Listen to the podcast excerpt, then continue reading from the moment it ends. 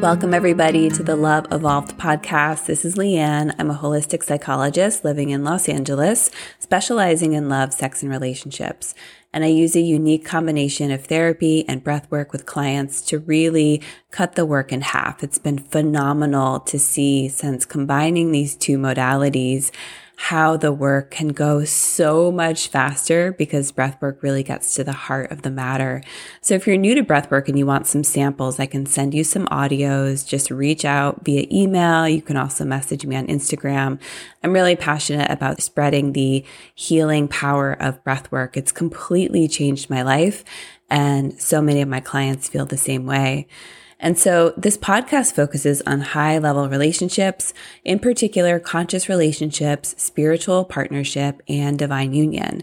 And so there's many, many topics and episodes that cover these things. In particular, episode 2 is a really good place to start if you just want a general overview of what I mean when I say conscious relationships. It's a quick 20-minute introduction, and it's also my most popular podcast. And so in particular, on this podcast, I really focus on healing the relationship between men and women, which is my mission. And it's been a really deeply personal journey that has led me to this being my mission in the world. And so I speak a lot about that if you follow me. And if any of these topics are new to you, when I say conscious relationships, divine union, you can always follow me on Instagram, where I post frequently and I share resources and I talk about all of these things. And you can also message me or email me directly with any comments or questions, especially if you need support. Again, I work with clients all over the world over Zoom. I also see people in person here in LA, so please reach out. So welcome to episode 21. I'm so excited for this one, and I've named it The Power of Men's Work and Personal Responsibility. And so Jedediah Azuma is the founder of the Rising Man Movement. This organization has been going strong now for over 5 years, and they offer men's groups and events both online and in person. And what's really cool about Jedediah is that he's definitely one of the OGs in the space as far as I'm concerned. And he shared with me that he's been doing this work over 15 years, started on a personal level and then became his own passion and mission in the world. He works tirelessly in this space, and I have a lot of respect for him. And so I really think it's admirable that Jedediah's been doing this for so long, because it's only been the last few years that men's work has really risen into popular culture. I'm so grateful that it has. Many people don't realize that men's work has been alive and well since the 80s and even prior. And Jedediah talks about this a little bit at the beginning of the podcast episode. So we cover so much in this episode, from how to parent our boys properly to what masculinity even is. And we also talk about what you can expect if you're new to men's work. And this is good for both men and women to hear. Sometimes women, when they hear that men are going off to do men's work, they have some suspicions in terms of what they're being shown, in terms of what they are being taught. And so hopefully this episode can help shed light on the incredible work. And I just want men's work to spread far and wide. Many of you know I have a son, and so I feel very passionately about men's work. And we also talk about some of the topics that men carry deep shame around. And this is a really important part of the conversation, because both men and women might be surprised about some of the topics. And as we know, whether we're men or women, anything that you carry shame around and really try to hide away just becomes this sort of skeleton in the closet that we drag around, and we carry that shame in our unconscious. It shapes our belief about ourselves, and it really is not good to continue to carry that around. And so if nothing else, these men's circles really helping to liberate that shame and to help to alchemize it into just becoming a better person and taking ownership of your life. so incredibly impactful if for that reason alone. But as Jedi and I speak about, it goes much, much deeper, much, much wider than that in terms of the impact. And so we also had this great dialogue about personal responsibility over victim mentality, which is one of my favorite topics in terms of really empowering people. It sure was in my life. And I share my personal experience of really healing from abuse and really being stuck in victim mentality, and how when I finally was able to switch into personal responsibility, taking ownership and really creating my life fully, that's when everything completely changed. And it has up to this day. And so that's why, even though the whole conversation around victim mentality versus personal responsibility can be triggering for some people, and I get it. Like, it was the hardest pill for me to swallow. I always share that with people. It took a long time for it to really land for me. But the reason I keep talking about it is because it made the hugest impact in my life.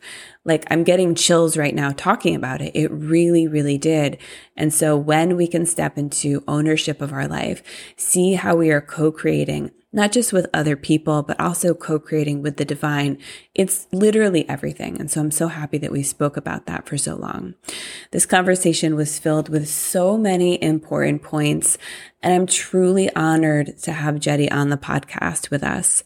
So please reach out to either of us with any comments or questions. We would love to keep this conversation going.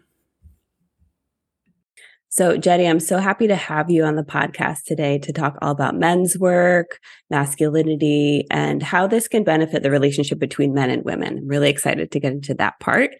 And so do you want to just take a minute to introduce yourself and share about the work that you do? Sure. Yeah, I'll speak as briefly as I can, because I'm sure we'll get into the nitty gritty of it throughout the episode. But first, thank you for having me here. Always honored to be invited as a guest. For those of you who don't know me, my name is Jedediah Azuma. I reside in Austin, Texas at the moment with my wife of 8 years, Carrie, and my 2 children, my son Sitka, who is 7, my daughter Itzel, who is 3.5.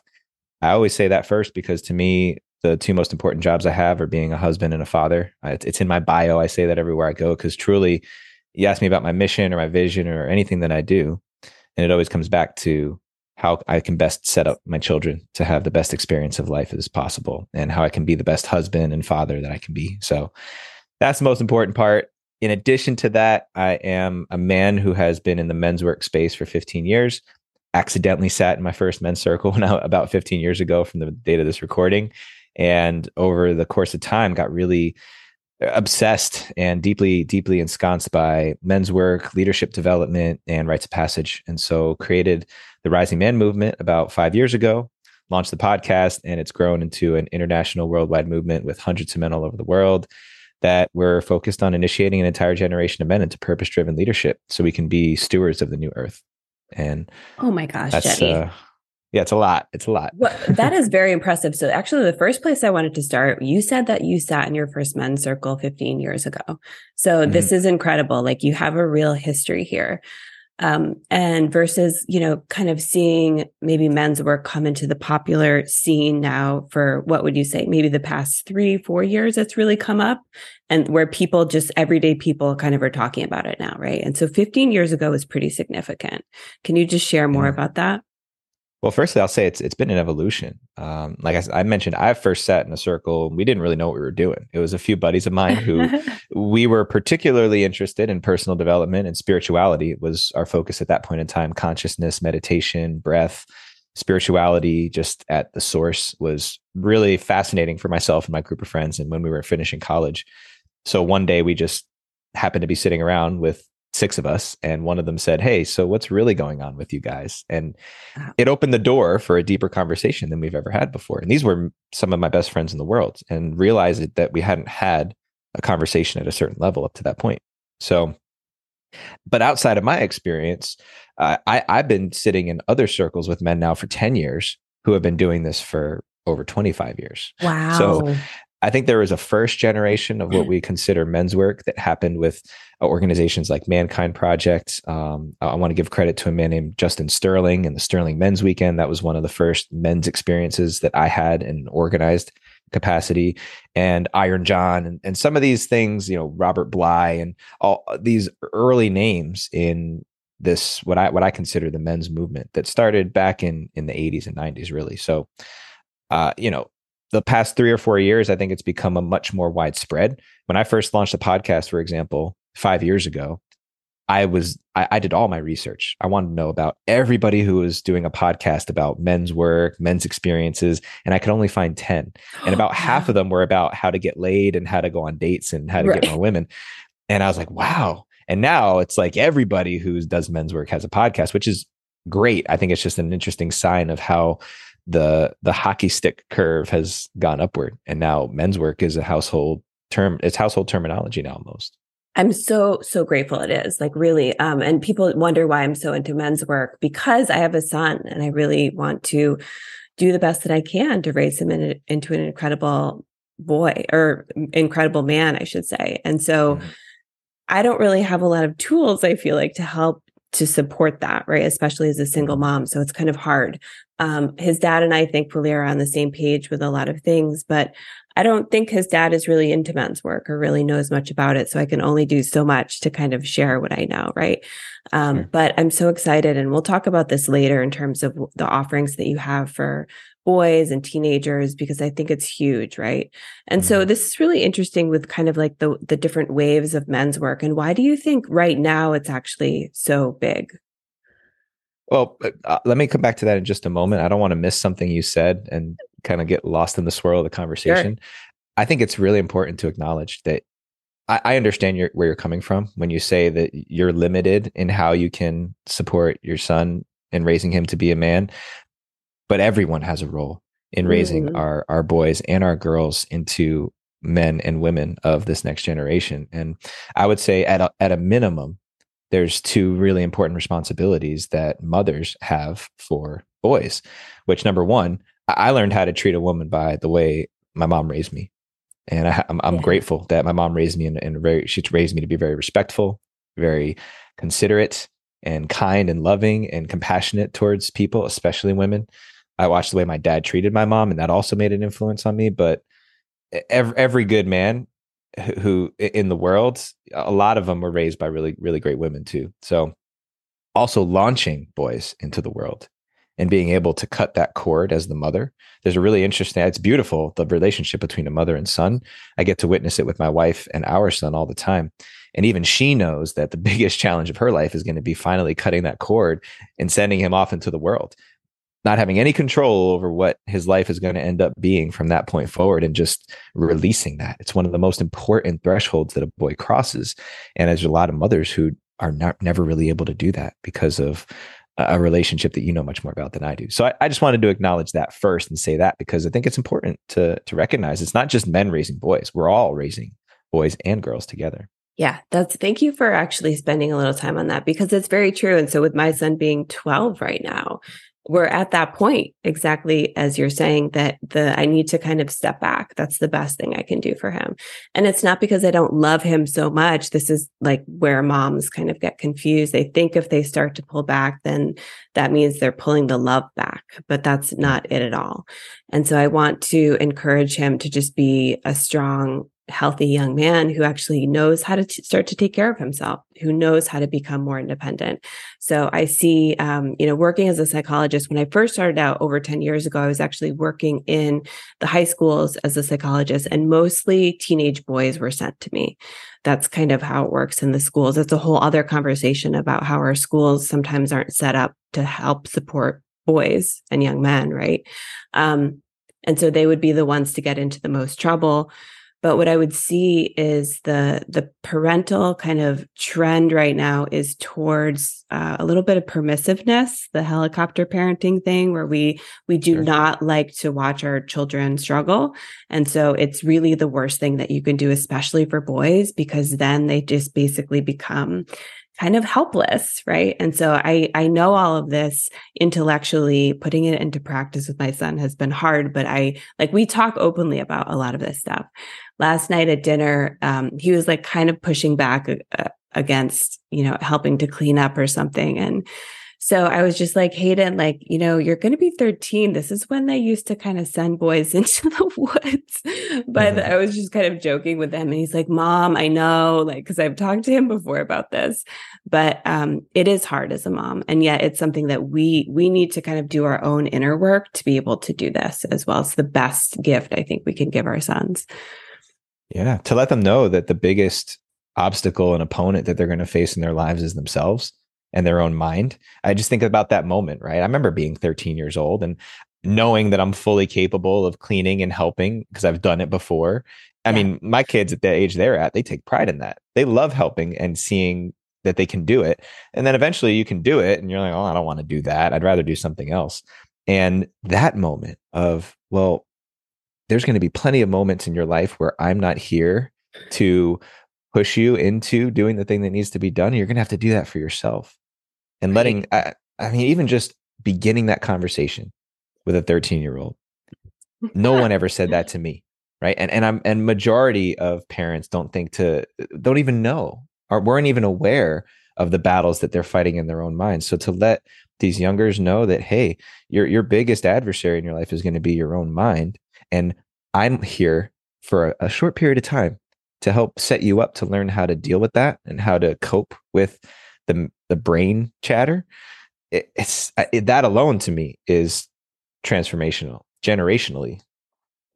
I totally agree. And it really, it hurts my heart when I see boys and the statistics around, you know, how they're doing, not just academically, but also emotionally. It's really, really kind of hard to see.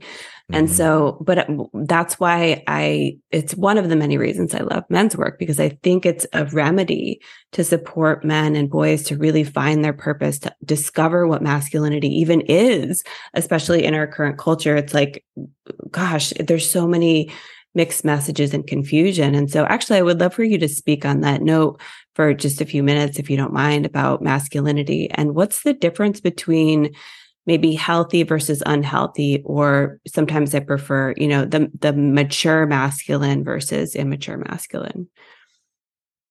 Yeah, well, for me, masculine and feminine are two words that oftentimes represent certain qualities or characteristics that, for the most part, we as a general public can agree upon.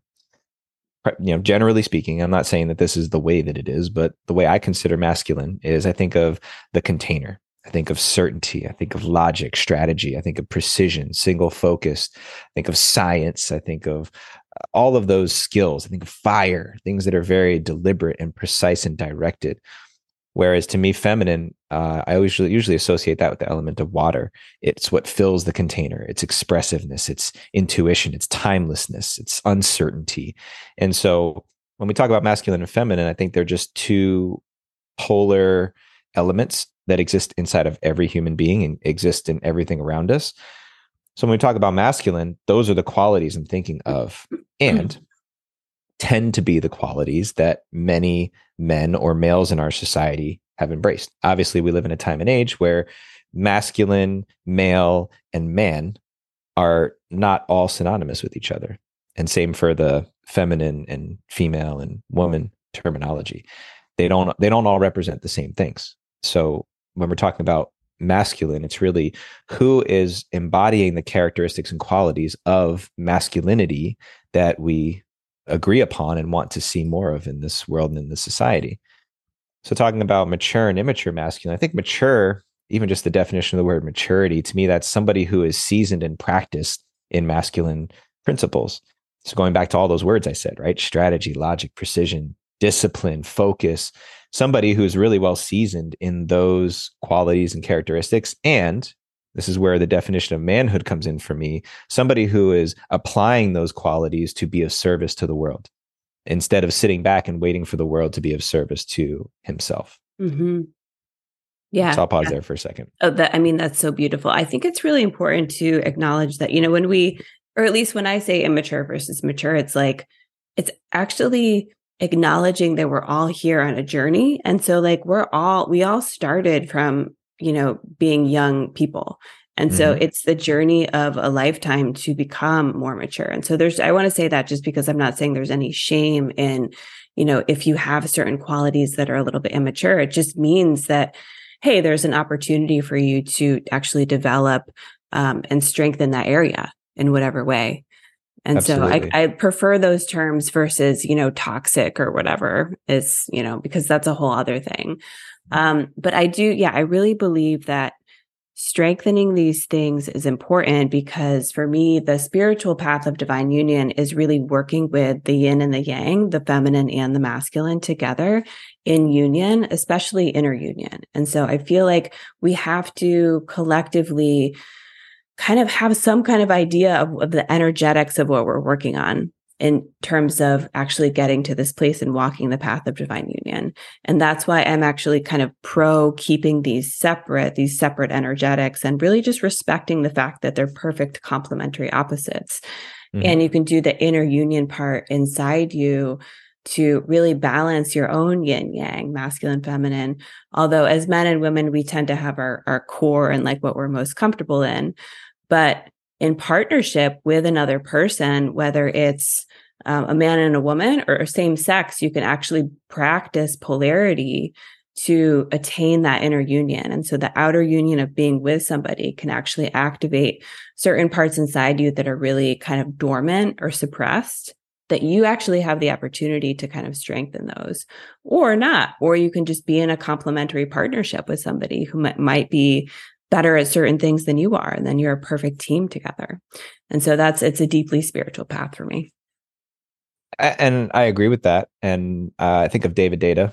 And I don't know if I'm sure you probably have read Way of the Superior Man, or at least familiar with it. Mm-hmm. He talks a lot about polarity and how masculine and feminine has to exist. And it doesn't matter which gender or person in a partnership embodies which dynamic or what the balance is, the ratio is. But if they are out of balance in any way, then there will be tension.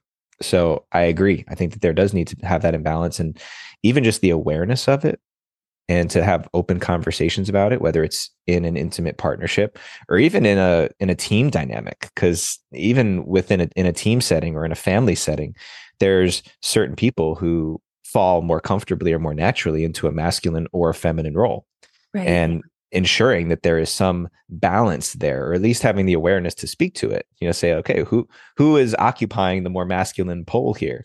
Or is there a vacancy? Maybe there's just a lot of masculinity in here. Who's bringing some of the feminine into the space, and that these roles are dynamic, that we don't have to be locked in to any specific position, which I think also gives a lot of freedom and permission to people these days to decide how they want to express themselves. That's why I don't ever, when I say Rising Man and is a men's organization and we do men's events, anybody who identifies as a man is welcome to be there. And we believe that there's a specific a certain experience that humans on this planet have when identifying as men. So that's what we create our offerings and our experiences around. But within that space, it doesn't mean that all of the men who come into our space are, you know, super masculine individuals, or even that they want to be. And so I think it's important just to have the awareness, but to give people the permission to embrace where they naturally fall. Right. And I love this, like, sort of, I love how you actually started out describing masculinity, because a lot of times it is sort of taught to us nowadays as like this bullet point list of like, here are the qualities, right? And it's so much deeper than that. It's actually so much more like of a spiritual embodied experience beyond just like, okay, here are sort of the qualities I need to develop within myself. And I also love how you kind of noted that either like in a team structure or in a family. And that kind of reminds me of like the bigger purpose that I see with men's work, which is to play a role in like sort of this zoomed out perspective of what's happening collectively in the world, right? The balance of the masculine and the feminine in the world. And so I kind of look back, at least over the last 10 years, let's just take that time period, and see that everything that has come to pass is sort of in response or reaction to different things that might just need to be kind of counterbalanced, right? And so like the rise of all the like the femininity and like the divine feminine that we see all over the place is just kind of a reaction to women being really out of touch with their bodies, with their sexuality, with like what is femininity, right? like all of these movements are kind of happening in perfect timing, if that makes sense, to kind of correct certain imbalances. And so like when I see men's work and the work that you're doing, it's like, as a woman, it actually makes me kind of emotional because it's correcting an imbalance in the past where perhaps men haven't been as conscious with the way that they're showing up. So it's really like, this is actually big, big work. Absolutely. And it's tricky because it's so easy to look at how unfair the world has been for so many people. And we could choose so many different categories based on so many different things, but just the disparity between men and women throughout the course of history. Now, obviously not every human's history, but in more recent history for sure, and where many of us come from are from societies where women were treated terribly, whether it was objectification for their bodies, the way their bodies were used, the way women were seen as property, and all of that just falls so far out of balance with what we were talking about. That's not a balanced masculine and feminine, right? That is a dominant, that's one population of people dominating another. And so it makes for the necessity for the pendulum to swing back in the other direction. And at this day and age where I think women are more empowered than they have been perhaps ever, at least that we've seen, it's wonderful. And raising a daughter, that's 100% something that I want to see. And it also makes the world in many ways a different place for men to exist too. As soon as the spotlight was placed on all of these atrocities that men have been committing and currently still are, the sensitivity levels rose tremendously. And so the ability for men to make mistakes or to misrepresent themselves or to say something or do something, there's very, very, very little margin for error for men in the world. And on one hand, I think that's it's healthy to always be raising the standard and have higher expectations, but also to remember that we're all humans too, and that we're all liable to be making mistakes. And I think where I always come back to this is we also live in a society, forget whether we're talking about men, women, old, younger, where so many of us, our instinct is to point the finger outwards and to see where I can place blame outside of myself. So if it's men being pigs and saying terrible things to women, what can I point to outside of myself and say, that's the reason why men are that way. Whereas I think the more important thing for all of us to be doing is to be looking at ourselves. How am I contributing to that consciously or unconsciously, right? And how am I participating in perpetuating this culture that is obviously perpetuated itself for millennia now? And that's often where I go to. And I know it's not a popular stance to have, and it's certainly it's easy to say that when I'm not immediately under the gun or in the midst of something. But radical responsibility is something I think every human on the planet can be doing a better job with, myself included. Oh my gosh. So you're really speaking my language here, because I really have for the past 5 years been pretty firmly walking this path of personal responsibility. And I know it's not popular because it's hard. It's hard to actually look at yourself and take ownership. And so I'm so happy that you brought this up, because nothing is going to change collectively if we don't actually turn towards ourselves and do the inner work first before actually turning outward. However, that's not how most of us were raised. It hasn't really been modeled for us. I feel like we live in this culture right now that is really perpetuating victim mentality on a really, really, like, it's very, very unfortunate to watch because it's so disempowering. And so, yeah, it's triggering for some people, but I was actually gently guided to see how I was really in victim mentality and not at all taking personal responsibility. Around 2015, when my marriage was crumbling, my therapist at the time very gently started to guide me to see, like, it's not just about what he's doing to you. You have to look towards yourself and see how you're participating and co-creating the dynamic between the two of you. And so, although I can say sort of, on paper, generally, it's like I wasn't being treated the way that I deserved, and he wasn't being kind, and all of these things that I guess were, truth on some level. The thing that I had to learn with like such humility, this is what it takes, like real humility, is that I had horrible boundaries. I stayed in that relationship for almost 20 years with him, just putting up with it. And yeah, I just was kind of like the easy sort of cool girl who really didn't need very much. And so my standards were very low. And so if you're going to show up like that, that's how people are going to treat you. I also had to do a lot of work on self-love and self-worth. And so this was like me going through the fire and really learning that myself. And then I started to get passionate about talking to women about this personal responsibility. And some of them really get it, and others are very, very triggered by it. But I continue to talk about it because in my own life, and you probably know as well, it's the number one most empowering thing that I've experienced. It changed my whole life. It changed everything. And so going through that myself, and I still have to check myself almost every day to avoid slipping down into that. But that's it right there. So I'm really happy. Thank you for bringing that up. Yeah. Well, I just want to acknowledge you, because that's no small work for anyone to do, to be able to, forget again, just humans, right? That's a hard thing for humans to do, regardless of your background or circumstances, is to overcome that victim story, because it's a very loud story and it's very compelling. It gets a lot of attention. And one of the things that the victim story thrives upon is that attention.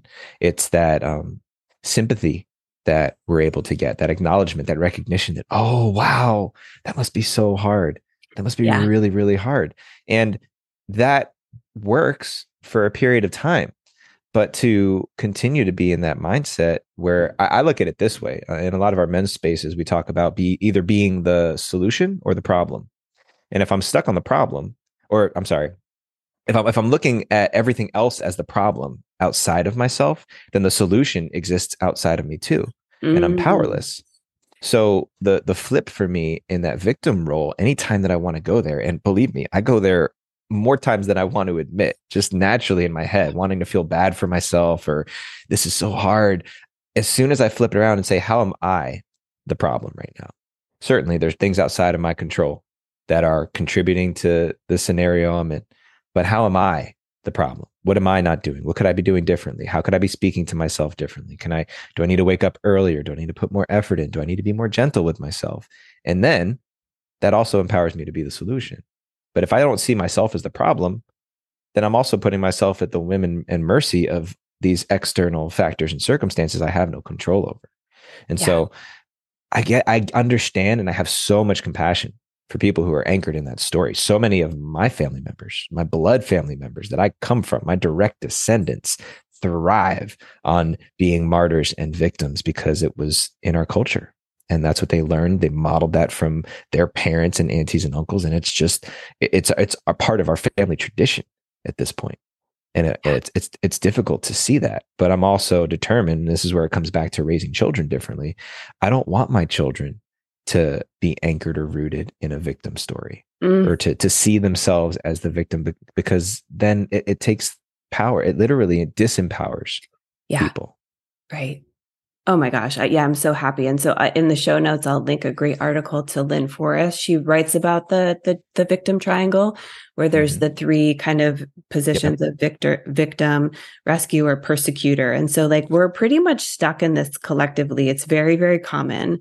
So nobody should have shame, if they find themselves in this, because I feel like most people are, and there's a way out. And I talk about this a lot. If we can collectively start to really step out of the triangle, can you imagine like the impacts on humanity? Like it would just completely evolve us, because we've been stuck in this control sort of game for hundreds and hundreds of years, maybe longer.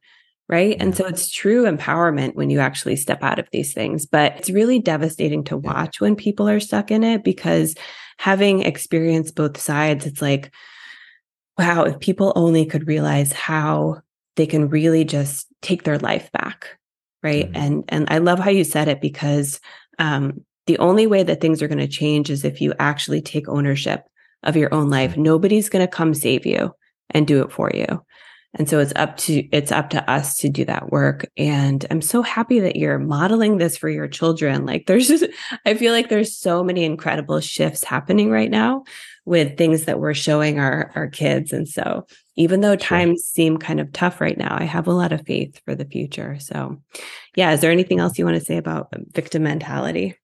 Well, just how important I believe it is for men and women who have been able to navigate that or reconcile that victim role into some capacity to step forward and be leaders in modeling that too. And specifically for women like yourself, I know a number of women in my life who have also done a lot of work on their victim story. I think it's so important for models like yourself to be out there for women to see, because I mean, one of the most challenging victim roles to pull oneself out of must be women who have been sexually assaulted or sexually abused. Mm-hmm. And we talk about there's so much context and circumstances to each woman's experience, but in many cases, literally having their power taken away from them, physically, mentally, emotionally, and to break free from that mentality, it must be a tremendous journey. Obviously, I know nothing what that must be like, and I won't pretend to, but to see women who can pull themselves out of that and to let go of that victim story, because we even use the terminology, right? People referring to women who've been through something like that as a rape victim. Yeah. Right. And right. It's so, I mean, you know better than I would about what that does to someone's psyche and the mentality and really embracing that. So again, just really want to commend you and other women out there who are determined not to let that mentality of victimhood occupy the mind and to take over, because it's a difficult thing to let go of. I can imagine, because to let go of that means that it creates a vacancy or a void. Well, what do I replace that with? I don't know. Yeah. I don't know I forgot what it felt like. Maybe I never even knew what it felt like to be an empowered human, an empowered woman, an empowered man. And so I think that's really where the work is. And that's why so many people are afraid to let go of this. Well, what if I let go of my victim story, and all of a sudden I wasn't getting the same sympathy and compassion that I always get from people when I tell my story? What then? How will I survive? And I think that's what most people, at first it might be difficult to see, but when it's presented over and over again, they start to see, wow, yeah, this is something that I am choosing to perpetuate simply because I don't know what to replace it with. Yeah. I mean, it's a good explanation that you give. I think that's really, really spot on. And another thing for me is like, once you start to take ownership, it's just a lot of work. It's so much more work than pointing the finger outside. You have to actually get real. And it actually took me, hopefully it's not this way for everybody, but it really took me hitting rock bottom to have everything crumble, my whole marriage. It really took that for me to get very, very humble and say, wow, I don't really know how to actually do romantic relationships very well. And the work I'm doing now is completely born out of that. And so if I didn't go through that, I wouldn't be doing the work I'm doing now. And I wouldn't be living the life that I'm living now and experiencing incredible partnership, right? And so pulling ourselves out, it felt like the hardest thing in the world to do that. But the benefits are, I always tell the women that I work with, the benefits are literally beyond anything that you can know is possible. It's worth every step of the way. And also, even if you just take it one day at a time to do the work, right? Yes, sometimes it can take a long time to unravel a lot of this stuff. However, even the smallest steps forward will make a big impact on the external. And so just continue to just stay on the path. And so that's what I'll say to people. And so, for people who don't know some of my story, I'm glad you brought up sexual abuse and trauma, because that's what I experienced in my childhood from biological father. And so this work has so much personal meaning for me. So healing the relationship with the masculine has been just, I can't even put it into words. It's been the number one thing for me. So after I had to first go down the path of really healing my relationship with my femininity, healing my relationship with my body as a woman, I was kind of in that very, very deeply for about 3-4 years. I started to realize, this was probably back in 2017. I was like, wow, it doesn't feel complete. There's another piece that's missing. And so then I had to turn towards my relationship with the masculine and start to really work on that as well. So I would love to actually, if it's okay, to just segue into romantic partnerships and how this work can really impact the relationship between men and women specifically. And so in your either personally in your life, or maybe the stories that you've heard from men, how has men's work really contributed to that for you? Well, firstly, I just want to, there was an image that came to my mind And I think it's really important to mention so much of what we're discussing here is occurring at a level of the nervous system that so many of us cannot even fathom or never receive the education about how a nervous system actually works. But the simplest way to see it is the Hallmark example. When a kid first touches a hot stove for the first time and they burn themselves, it creates a cellular memory that those things are hot and they hurt. And when I do this, there's a causality and it creates pain and discomfort. So I don't want to do that thing again. And this is exactly, we think about classic phobias, right? People who have a fear of heights or people who suddenly have a fear of flying. It's usually just doesn't come out of nowhere. There's usually some sort of experience that creates an imprint on the nervous system that's like a danger sign, like an alarm goes off and says, no, this is not safe. So in your case, your example, where you had that experience with your father, you had a certain experience of men, father figures, men, male authority in your life that told you a certain story about what to expect in the world. And so what we're talking about here on a really oversimplified level, in my mind, is we're ripping pages out of a book that you wrote a long time ago, that your body and your nervous system wrote a long time ago, and putting new ones in. But that's a very, very vulnerable thing to do, because literally those stories are what allowed us to survive. Right. The brain believes that this is what is going to make sure that I survive, that I literally don't die. And to challenge that story, to entertain the possibility that maybe I can fly and the plane won't crash. Maybe I can climb something tall and I won't fall down. Or maybe I can develop healthy relationships with men and I won't be taken advantage of or abused or harmed in any way. It's a really courageous thing to do. And that's why I think so many people opt for the more certain thing. Well, if I just avoid that altogether, I have a higher likelihood of surviving and success. Right. So I wanted to lay that out first in talking about intimate relationships, because it's so much of it is contextual and circumstantial. We all have experiences when we're children that format those pages of that story that we believe going into our adulthood. And here's where I love the word authority. I usually look at the root word author, right? It's perfect, right? Who is authoring the story of my life? When I'm younger, my parents have the authority. My grandparents, my aunties, my uncles, my teachers, my coaches, the people who I look up to, knowingly or unknowingly giving them that authority. If I had never learned to pay attention to that, then I start giving that authority to my first few girlfriends that I had, start giving that authority to friends of mine, to kids who were a couple grades older than me. And then they start dictating who I am and how I exist in the world. A big part of the work that I do with men, especially younger men, is asking them who are they still giving that pen away to? Who are they still allowing to write that story for them? Because as children, it's appropriate, right? We depend on authority and authority figures to help us navigate until we can take care of ourselves. But if we never take that authority back, if I never take the responsibility for grabbing that pen and writing the story of my own life, then I'm going to continue to be at the mercy of other people's story about myself. Yeah. So I think that's where a lot of the work is, regardless of what we experience when we're younger, when it comes to intimate partnerships, is, well, what was the story that I began to believe when I was younger? How does that influence and impact the way I look at relationships? And where do I want to start ripping out pages and rewriting that story? Where is there some revisions necessary for the way that I want to be in my relationships? And that's, again, a very oversimplified version of some very, very deep work. Well, I think that's really beautiful, because it kind of really is an expression of what Carl Jung says, which is that if we leave the unconscious there and we don't actually shine a light on it, that's what's really running the show in our life. And so I love how you just described it, because unless you actually rewrite the story, that's sort of the script that your life will follow.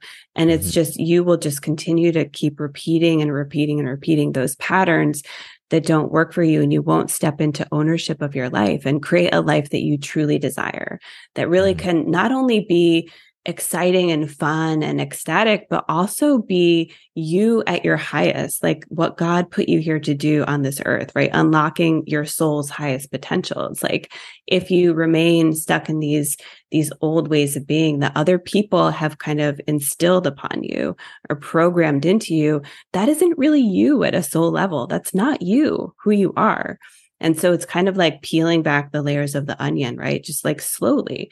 And just to give people hope if they're new to doing this work, and I know it can be very hard, trust me, but I had to start small with starting to pull back some of this stuff.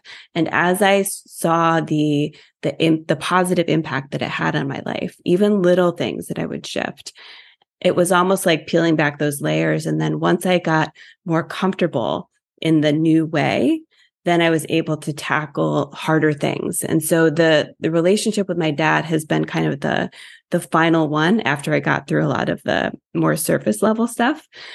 And yeah, so it's a journey. You don't have to go straight into the hardest thing. You can work on some of the smaller things first. It's funny. I'm very visual, and I was just out in the garden with my daughter this morning, and we kind of let the yard get a little out of control. We've been really busy the past few months, so there's a lot of weeds in there. And I was perfect metaphor for this. I was like, man, these are really dug in there. And I was trying to pull out the biggest rooted weeds first, and they were just locked in there by these smaller ones. I'm like, oh man, either I need to start working out more, or this thing's really out of control. And then we started to just pull at the smallest weeds, right? The ones that just have a couple of leaves on them that slide right out of the ground almost effortlessly. And as we started to pull on those and worked our way up a little bit more, it loosened up the root system so that these larger ones were actually able to come free. So I really like what you shared there. It's not like you can all of a sudden just show up for a therapy session and say, hey, I just listened to this podcast. It was this guy, Jedi, on there talking to this woman. And they were saying, all I got to do is just pull this thing out and everything will be fine. And it's not just going to work that way. No. Right? It's a deep commitment. Because then what happens is you pull out one weed and you're like, oh my goodness, there's a whole nother root system under here, Leanne. What do? I didn't expect that to be there. And it's just a determination to continue. And that's probably the hardest thing for anybody, again, man, woman, child, younger, older. What's absolutely a requirement, I believe, is to have a willingness and a courage to look at oneself as honestly as you possibly can. Yeah. As honestly as you possibly can, because the longer it takes for me to get honest with myself and to see what's really going on, the game doesn't even begin. It's like, oh, we're still not. Oh, okay. Let's just punt that one down the road. Because until I'm really ready to look at myself and accept, like we said before, that radical self-responsibility, there's really not much that can be done. I got to be willing to look at myself and look for, okay, what am I doing here? What's running the show? Maybe I'm not in as much control as I thought. And to say that out loud to somebody else is a really vulnerable thing. But in reality, we're all going through the exact same experience. We're all experiencing that, just in different ways. I love that you said that, because that's actually what, for me, started to get things really, really moving. I had so much shame around the divorce and like never wanted to go down that path. And, you know, had my mom and dad were divorced, I swore I would never do that.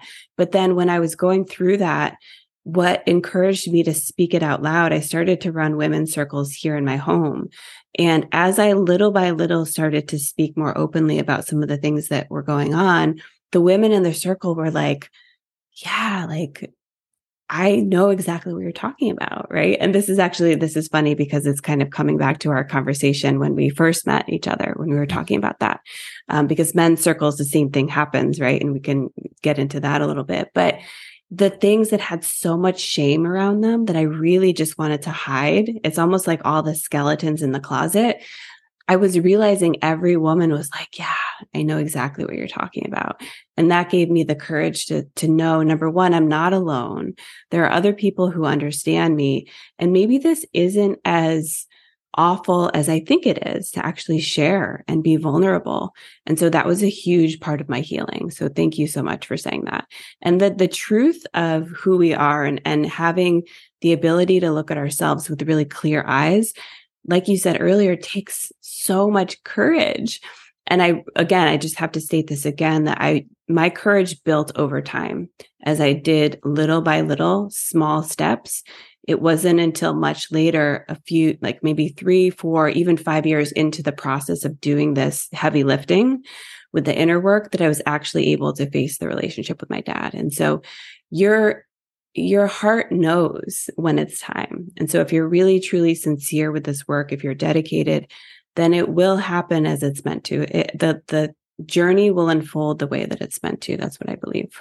Yeah. And at some point, the pain of staying the same is greater than the pain of doing something different.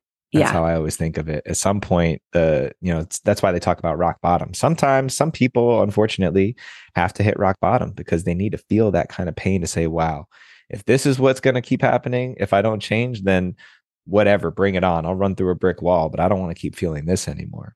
Yes. And it doesn't have to be that way, but sometimes that's what's necessary. And I'll say this, I've been in the room with military veterans, gang members who had a different type of life or death experience than most of us ever have to.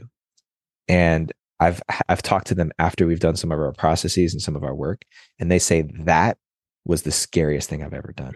Wow. Standing in front of a room of men and telling them my insecurities and where I feel inadequate and the things that I've never told anybody before, that was the scariest thing I've ever done. And that blew me away because I've never gone to real battle. I've never had my life on the line like some of those men have before. And to hear them say that was the hardest thing they've ever done, and that took real courage for them, I'm like, wow, okay. Yeah, there's something to this perception of death and what we, because it all comes back to what I believe is a fear of dying. Yeah. And people who are scared of public speaking, you literally trace it back to, I think I'm going to die if I do this thing.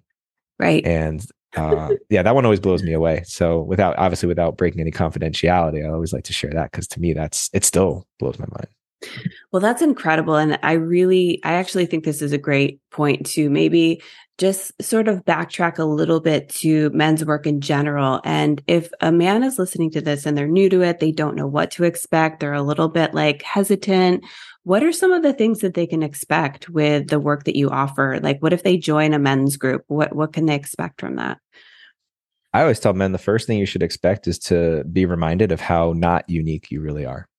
I always say the first medicine for men is relatability, being able to relate to one another's experience. And sometimes it's coming to circles over and over again and just hearing other men share their stories until you finally get it that, oh, they're not going to judge me. These men are not going to think differently of me here because that's something that we've all agreed to. And in reality, if I judge you for something, I'm really just judging myself. And that's what this whole bully culture really is. If we really want to boil it down to its finest parts, bully culture is really just projection. And kids, they do that instinctively because it's so vulnerable to be exposed for being short or being a little bit smelly or whatever kids bully each other for, right? Yeah. But that fear persists if we don't address it as we get older. So one of the first things we do, especially for men who've never experienced what we do in our circles, is just let men know that, hey, you're welcome here, and there's nothing that you can share or say or do here that we haven't seen before and that we won't continue to see over and over again. We're actually pretty simple creatures when it comes down to it.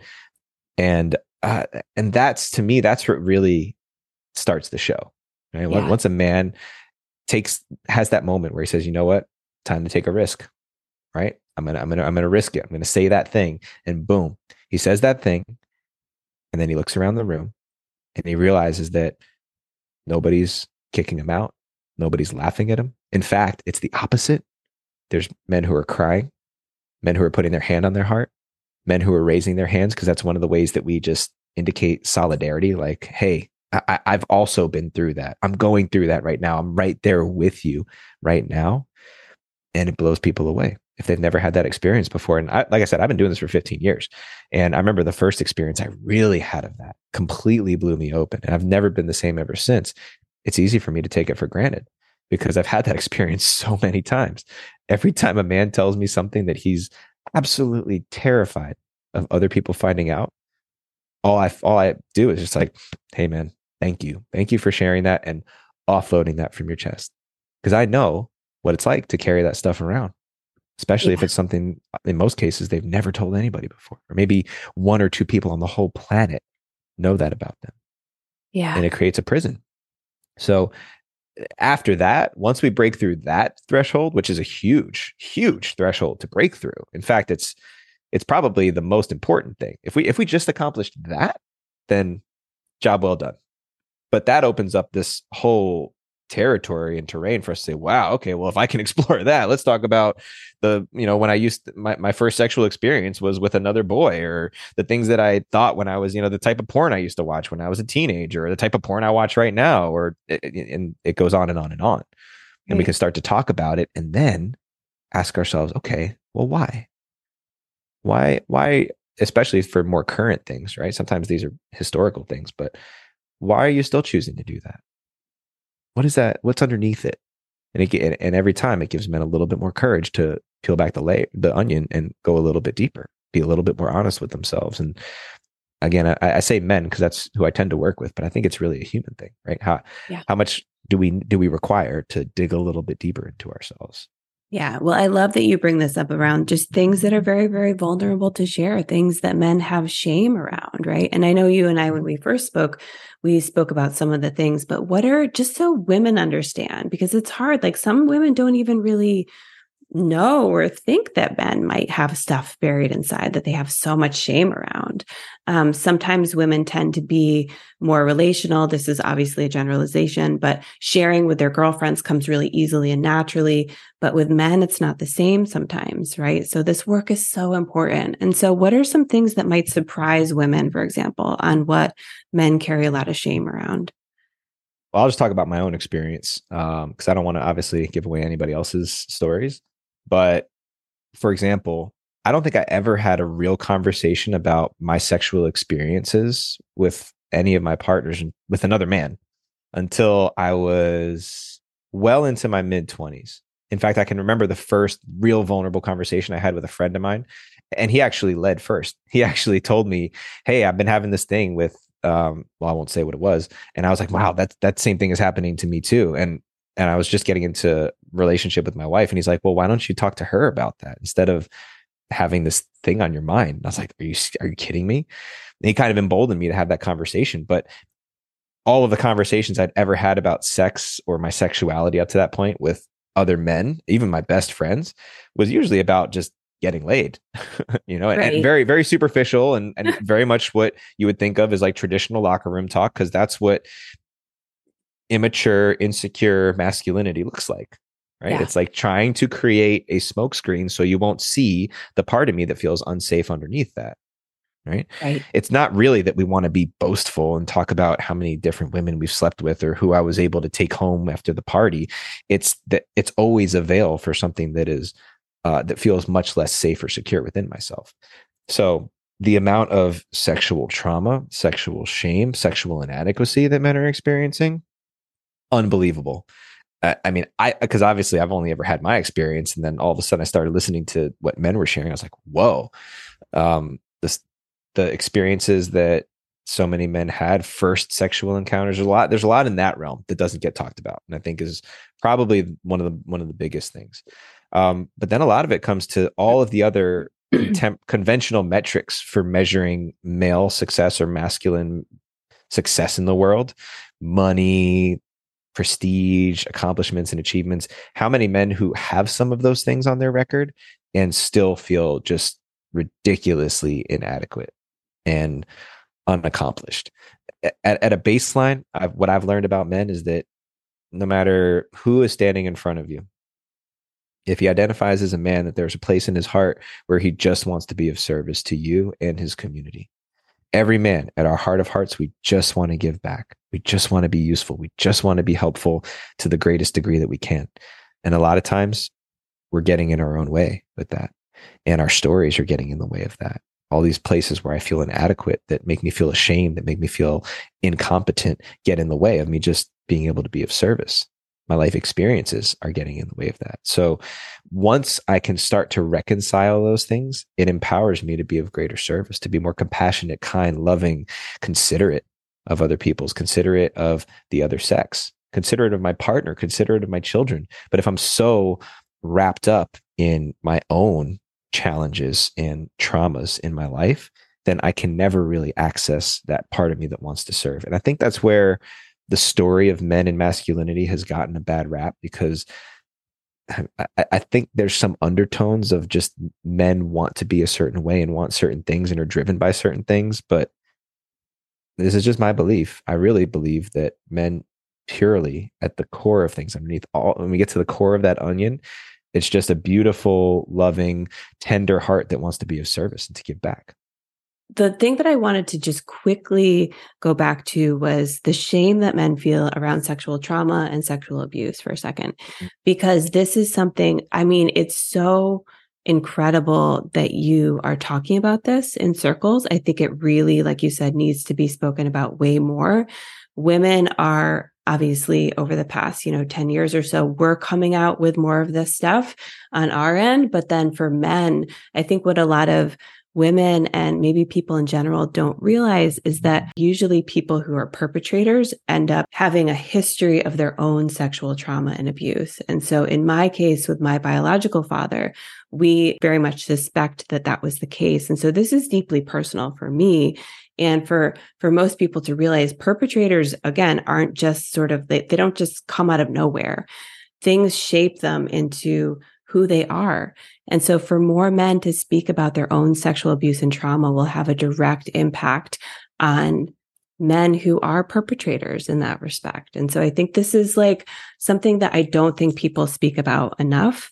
It's a very big truth that I think people need to speak about more. Yeah, well, one of the oldest stories that goes all the way back to childhood for boys is calling each other gay. And the story, that all of the shame that goes around being gay or homosexual.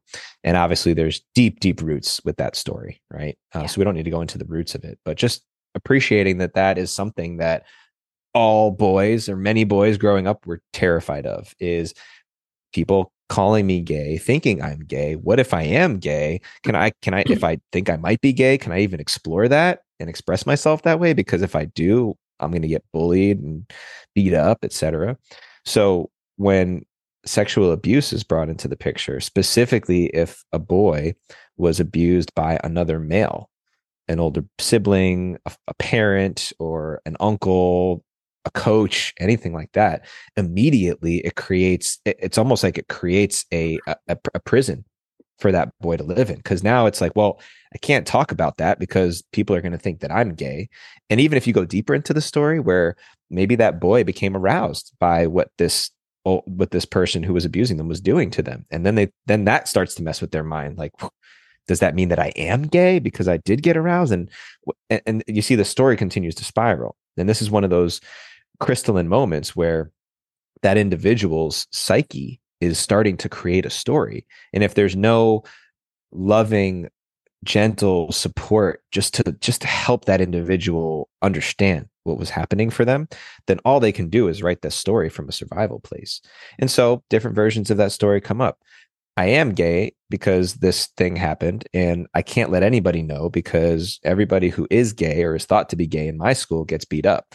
So what I'm going to do is I'm going to be the least gay on the outside. And you know what? In fact, whenever somebody is accused of being gay, I'm going to like bully them for it, because that'll really make people think that I'm not gay. And all of a sudden you can start to see how these stories evolve from a really painful experience that someone had that, like you said, was probably perpetuated by somebody who had the same or similar painful experience happen to them.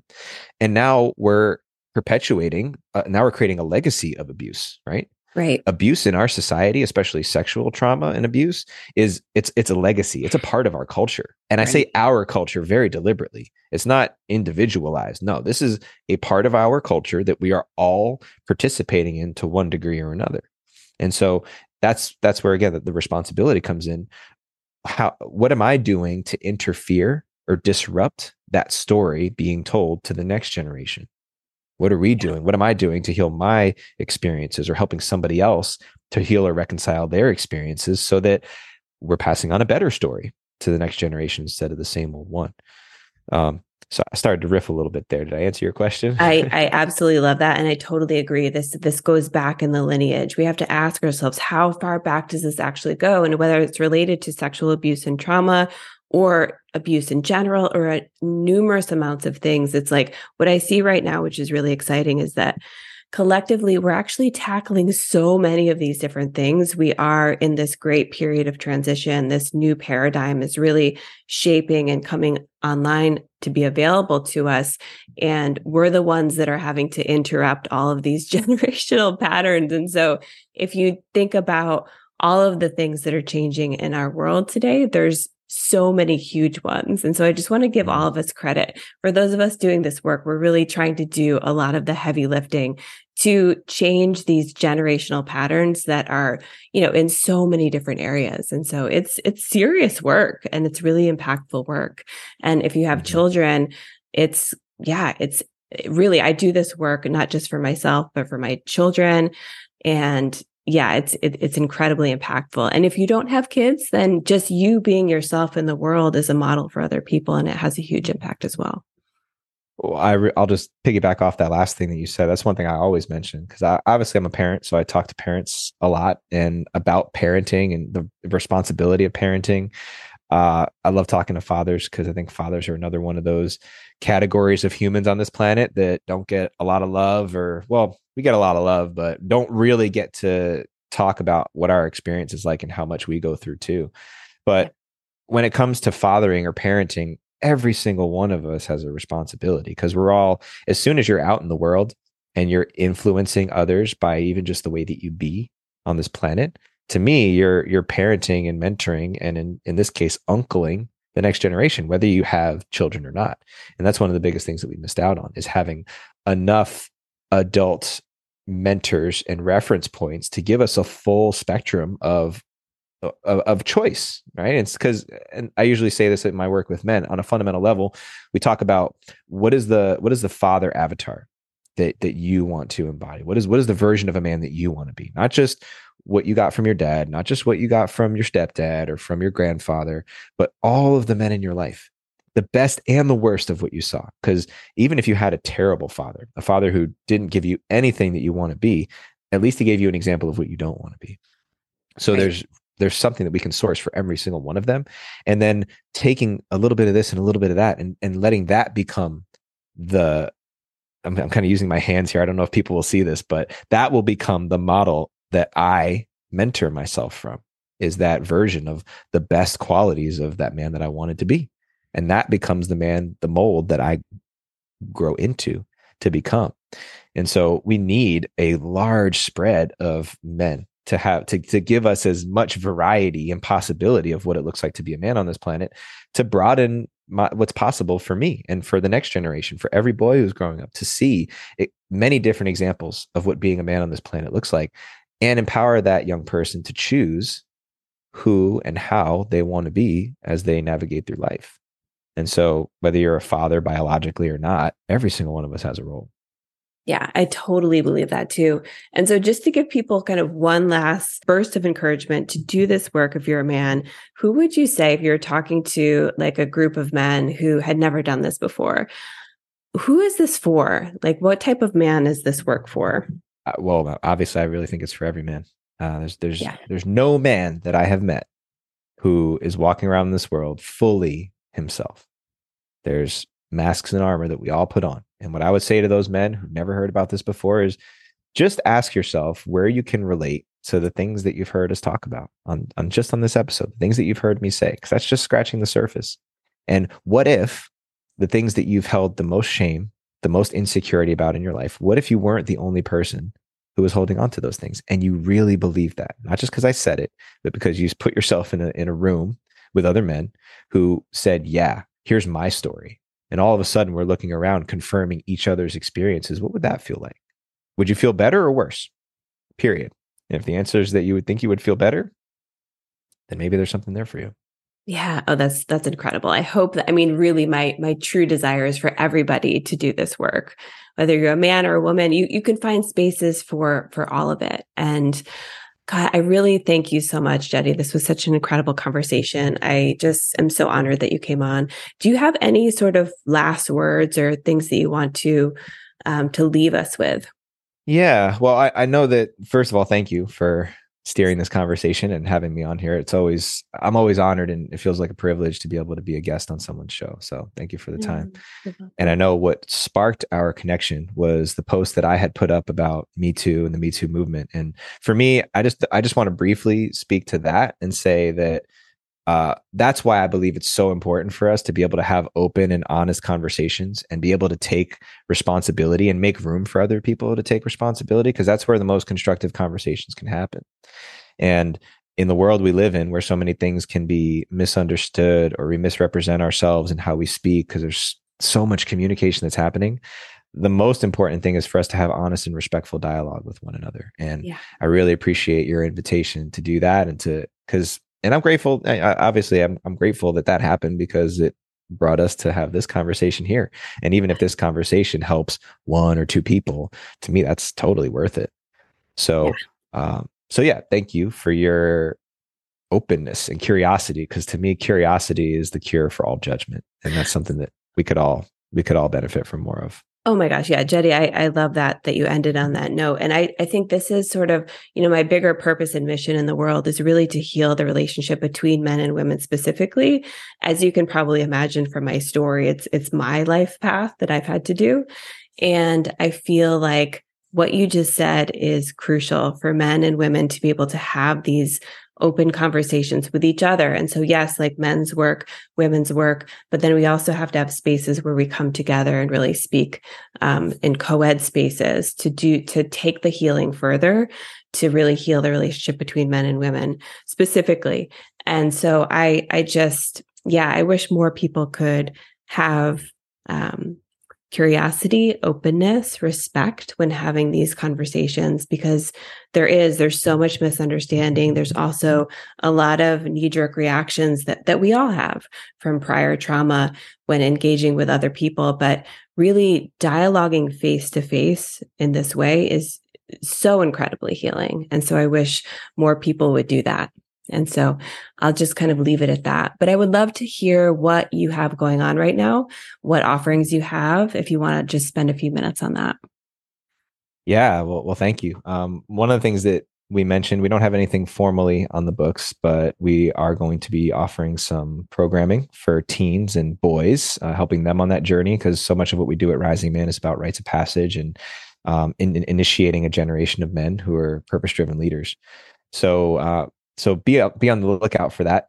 All the stuff that we do is at risingman.org. Anybody who wants to follow us at Rising Man Movement on Instagram. My personal account is at Jedediah Azuma. You can always, anything I'm going to be doing, I say that because that's where it's all going to be happening. But currently we're in our period of enrollment for our spring programming. And right now we have open applications for Compass, which is a 4-day solo wilderness fast rite of passage experience that we offer to men. So if you're interested in marking a threshold in your life, getting more clear on your vision and your purpose and direction and where you're going, doesn't matter what age you are. I've taken out 18-year-olds and 72-year-olds. So whatever stage you're at in your life, if you want to mark that closing of a chapter and the beginning of a new one, it's a really powerful way to do it. So that's incredible. Where is that located? risingman.org/compass. You can get information there. You can apply, and then we'll get a call from someone on our team to make sure it's a good fit. And we're going to be talking a lot more about that on the Rising Man accounts in the next couple of months too. So just be on the lookout. Oh, thank you so much. I'll definitely post all the links too in the show notes. But where, in the world, is it located? Is it in? Oh, where in the world? Yeah, we'll be doing our first one here in Austin. This will be the first one that we do in Austin. We're doing a few out in California on the West Coast throughout the course next year.